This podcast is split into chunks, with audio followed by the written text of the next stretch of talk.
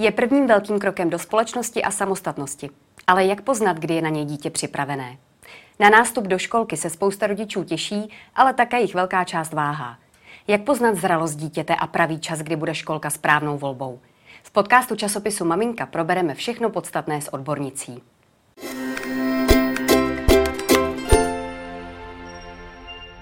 Naším hostem je Michála Vilhajmová, pedagožka, jedna ze zakladatelek projektu Žijeme Montessori. Dobrý den, Míšo. Dobrý den, děkuji za pozvání. A budeme si povídat o zralosti dítěte na školku. Vy s tím máte velké zkušenosti, pracujete i s rodiči, což je pro nás důležité, protože rodič je ten, který ovšem vlastně tak jakoby rozhoduje i s dětmi. Co vlastně znamená zralost? Teď probíhají zápisy do školky a všichni rodiče řeší, jestli jejich dítě je dostatečně zralé. Je to opravdu o tom, jestli pozná svou značku ve školce, pozná své jméno, ví, kolik mu je, mm-hmm. jakou má adresu, mm-hmm. takové ty tabulkové věci, nebo ne? Přesně tak, kam bychom ho zařadili, to dítě. Eh, já vždycky říkám, že rodiče a hlavně teda primárně maminky znají své dítě nejlíp a Není stejné dítě a není stejná maminka, takže každá maminka eh, bude na své dítě pohlížet trochu jinak. Ale co si teda můžeme říct, jak poznat nějakou zralost, tak tu zralost můžeme rozlišit třeba na mentální, emoční, fyzickou a ta maminka se musí dívat na to své dítě, jestli je připravené na to odloučení. Protože vlastně školka je mnohdy opravdu první, takové, eh, první takový eh, jako přechodový rituál v podstatě v životě, kdy se musí rozloučit a některé maminky to těžce nesou. Takže já vždycky říkám, není to jenom o zralosti toho dítěte, je to především o zralosti té mámy, jestli jsem na to připravená. Protože děti, hlavně do těch tří let, jsou fakt emoční bytosti oni z nás všechno cítí, jestli jsme si jisté svým rozhodnutím nebo ne. Takže já se naopak spíš snažím podpořit ty rodiče, protože děti jsou fakt adaptabilní a flexibilní a přežijí toho tolik a jsou schopné se adaptovat na cokoliv, ale potřebují potřebují cítit to bezpečí a důvěru doma. A jestli máma ví, že dělá to nejlepší pro své dítě z těch a těch důvodů, proto říkám, že každá máma má různé důvody, proč to dítě dá do školky, tak se musí cítit v tom fakt bezpečně. A vždycky, když rodiče k nám dávali děti a v září jsme potkávali uplakané maminky, tak jsme vždycky jim říkali jakou mantru, dělám to nejlepší pro své dítě, ano, potažmo pro sebe. Uplakané Takže, maminky tak, za dveřmi. Tak. Čili plynule přijdeme k tomu, že není to o zralosti dítěte, ale o zralosti rodiče Já bych řekla, dát dítě že, do školky. Ano, já bych řekla, že to je ten fakt první krok vůbec si to uvědomit, jestli jsem na to připravená, jestli jsem já na to teda zralá.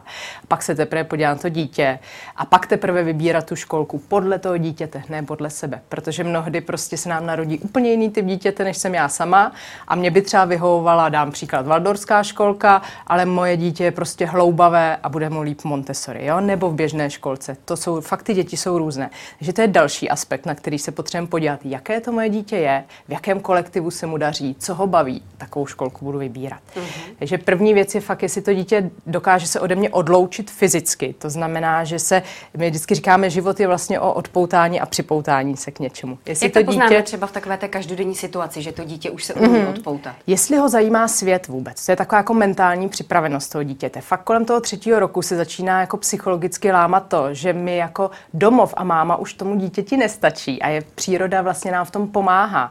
To dítě se začíná rozlížet kolem sebe, začíná se ptát, proč, co, co se děje, jak se děje. To je vlastně první ukazatel, že to dítě potřebuje jít do světa. A další ukazatel je, jestli to dítě vydrží bez nás fyzicky. Fakt, jestli dvě hodinky u kamarádky na návštěvě bude v pohodě, jestli už přespalo u babičky. To jsou vlastně věci, které přes to léto můžeme úplně krásně trénovat. A když nemáme babičky, tak fakt si ne, nebojíme si hlavně říct o pomoc. To je další takový fakt, který my jako maminky moc ne, a neumíme. to dítě, přesně, že? Aby přesně. se odpoutalo. A to je pořád o té naší zralosti a vědomosti. Pustit to dítě někam, kde mu bude dobře a trénovat vlastně to odloučení. Mm-hmm. A uvidíme, jak se dítěti bude dařit. Takže to je nějaká i emoční vlastně připravenost toho dítěte, že jsem schopný být bez mámy a je mi dobře. A někdy možná budou nějaké slzičky. Já vždycky říkám, že když to malé dítě pláče, že je to vlastně dobře, že ten pláč potřebuje, on nám ty emoce odplavuje.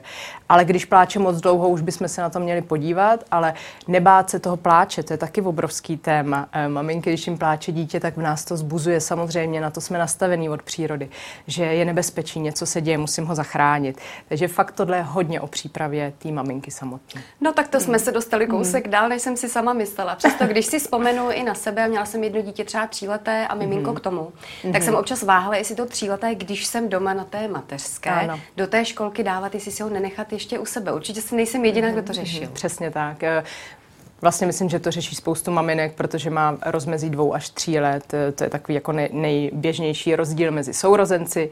Eh, my vždycky říkáme, že je to strašně individuální. Já nemůžu dát jako nějaký globální návrh nebo co je dobře, co je špatně. Zase je to o té úplně individuální situaci v rodině.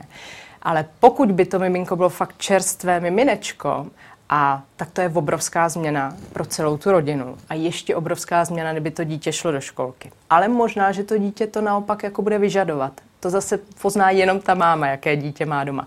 Má dítě, který je prostě sociálně nastavený, to je další vlastně znak, že dítě musí být sociálně připravené. To znamená, že vlastně ho t- přitahuje ta společnost těch dětí. To už mu fakt doma, ani když bude mít sourozence, tak to není přirozená vlastně sociální skupina. Že to je další jako takový aspekt, že to dítě od přírody kolem těch tří let je nastavené do toho svého společenství, do té malé komunitky. Takže když je doma malé miminečko a aby toto dítě vlastně necítilo, jako jsem odloženo, ale aby to cítilo pozitivně. Máma je sice doma prostě s miminem, ale já mám svůj prostor, svůj čas a svoje nový kámoše. Takže vždycky je to o tom, že ta máma zase na to musí být připravená a o té pozitivní formulaci vždycky bychom si měli před dětmi povídat pozitivně o tom, že ta školka je vlastně skvělé místo. Čili neříkat, paní učitelka dobře. tě naučí uklízet hračky, Třeba. když my jsme to nezvládli, nepoužívat. Jo? Uznat ty emoce, říct, že i pro mě to bude těžké, bude se mi stejskat, ale já vím, že si tam užiješ skvělý čas a moc doporučuji, aby děti chodili fakt třeba jenom na dopoledne, aby po obědě ta máma přišla, protože děti už tuší, co je po obědě, to, že tam ty děti pak zůstávají hned hrozně dlouho, je pro ně těžké. Takže hmm. dávkovat si to sobě, ale i tomu dítěti v malých kručích. Takže je to velmi individuální. Když už ty děti není třeba čerstvé to miminko, ale máme třeba rok, rok a půl starého sourozence mladšího, tak to naopak moc doporučuji, protože to je čas, kdy to mladší dítě začne chodit a do všeho se začne tomu staršímu plést. Potřebuje a on je na... pozornost hmm. a zaopatřit lépe. Míšo, a to druhé dítě jakoby... je trošku vlastně jako odstavené, odstavené, takže mu bude možná v té školce i líp. Druhý extrém. Maminky se často vracejí docela brzo do práce uh-huh. a takzvaně si sypou popel na hlavu, že dává třeba už dvouleté dítě do školky, že mu strašně ublíží. To určitě znáte z praxe taky. Ano. Moc doporučuju eh, skvělý koncept dětských skupin, které mají eh, tu odlišnost od školky, že je tam malý kolektiv. A zase je to velmi individuální. Klidně dvouleté dítě může být připravené na to jít do malé komunity. Ale fakt je rozdíl mezi dvouletákem a tříletákem. To jsou dvě úplně odlišné děti. Ten tříleták už zvládne větší kolektiv, ale to dvouleté dítě fakt potřebuje malou skupinku. Vlastně se mu rozšiřuje rodina a ta rodina by se měla rozšiřovat maximálně do 10-12 členů. Takže pokud je tahle situace, tak vybírejte fakt dětskou skupinu, která nabídne speciální podmínky pro toho dvouletáka, kde mu bude mnohem lépe. Protože ty vývojové potřeby jsou fakt velmi odlišné. Takže neříkám, že je to špatně, vždycky říkám, to, co ta máma potřebuje udělat, ví sama ona nejlíp. A šťastná máma, šťastné dítě. Jestli se potřebuje jít jenom realizovat v těch dvou letech, protože jí úplně doma není dobře, je to v pořádku. Mm-hmm, Ale jenom zaopatřit ty okolnosti, tak. správně. Dneska máme fakt obrovskou výhodu, že můžeme vybírat. To dřív nebylo. Dřív jsme měli spádovou školku a nikdo se nás v podstatě neptal. Přišli jsme tam až 1. září, vlastně jsme ani nevěděli, koho budu mít za paní učitelku. Dneska fakt ty možnosti jsou a je potřeba se jít chodit, dívat, ptát se, jakmile je jakákoliv pochybnost, tak fakt komunikovat je úplně nejdůležitější. A pak je v podstatě jedno, jestli je dítěti dva roky nebo tři. K tomu výběru směřuje moje další otázka, mm-hmm. že vybírat můžeme, ale abychom nepřebrali. Ten, mm-hmm. kdo může mm-hmm. a není na vesnici, kde je jedna školka ano. a žádnou jinou volbu nemá. Jaká byste třeba zohlednila kritéria? Na, na co u toho výběru tak jako mhm. hledět? Co si dopředu zaopatřit, když ty řešíme ten zápis a vlastně to, kam to dítě mhm. vůbec dáme? Když budu mluvit úplně o běžných školkách, nebudu mluvit o Montessori školkách, která, které jsou specifické, mají jiný harmonogram, ne, uh, i adaptace probíhá trošku jako jinak, zápisy probíhají jinak. My se třeba s rodičema vidíme minimálně třikrát předem, než vůbec jako vlastně uh, při, než se zapíšeme, že, že to jsou vlastně pro nás vodní kandidáti a než oni pochopí, že Montessori je pro ně vlastně taky dobrá cesta. Takže budu mluvit o těch běžných školkách, tak já vždycky říkám, eh, Klidně, když už budete mít miminko v kočárku, choďte se kolem školky dívat, pozorujte paní učitelky na zahradě, jak s nimi komunikují, protože to já osobně si myslím, že je fakt úplně nejdůležitější. Až na druhém místě je nějaký program, jídelníček, eh, nevím co všechno, výlety, kroužky, výlety obsahová stránka, ale vlastně to, jak umí paní učitelka navázat vztah s dítětem a komunikovat a řešit konflikty je strašně důležité. A to už můžete klidně omrknout právě tím, že budete občas chodit kolem e, školní vlastně zahrádky. Nasávat atmosféru. Hmm, hmm. A pak je samozřejmě ideální, když ta školka je otevřená, protože otevřenost je strašně důležitá věc, protože díky otevřenosti buduju důvěru a díky komunikaci budu důvěru. A když ta školka nemá ani třeba den otevření dveří a řekne vám přijďte až na zápis, tak tam bych byla opatrná, protože mhm. tam už se toho moc nedozvím. To, to už je jako dost striktní. Hmm.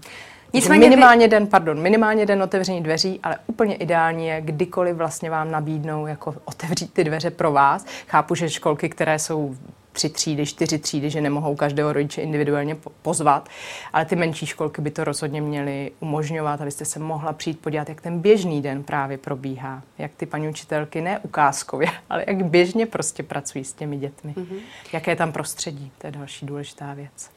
Vy jste ale specialistka na hmm. Montessori, hmm. metodu Montessori, hmm. školky Montessori vzdělávání. Tak pojďme možná na závěr říct, jaká má specifika, protože hmm. je to hmm. taková ta z těch alternativnějších metod, ta hmm. nejznámější hmm. a pro spoustu rodičů ta, ta nejlepší. Proč? Hmm. No, v Montessori je úplný základ, že ctíme eh, vývojové potřeby toho dítěte. Myslím, že Montessori systém je právě úžasný v tom, že je to systémová pedagogika a vědecká pedagogika, která staví na těch poznacích, co to dítě potřebuje, že to není nic nahodilého.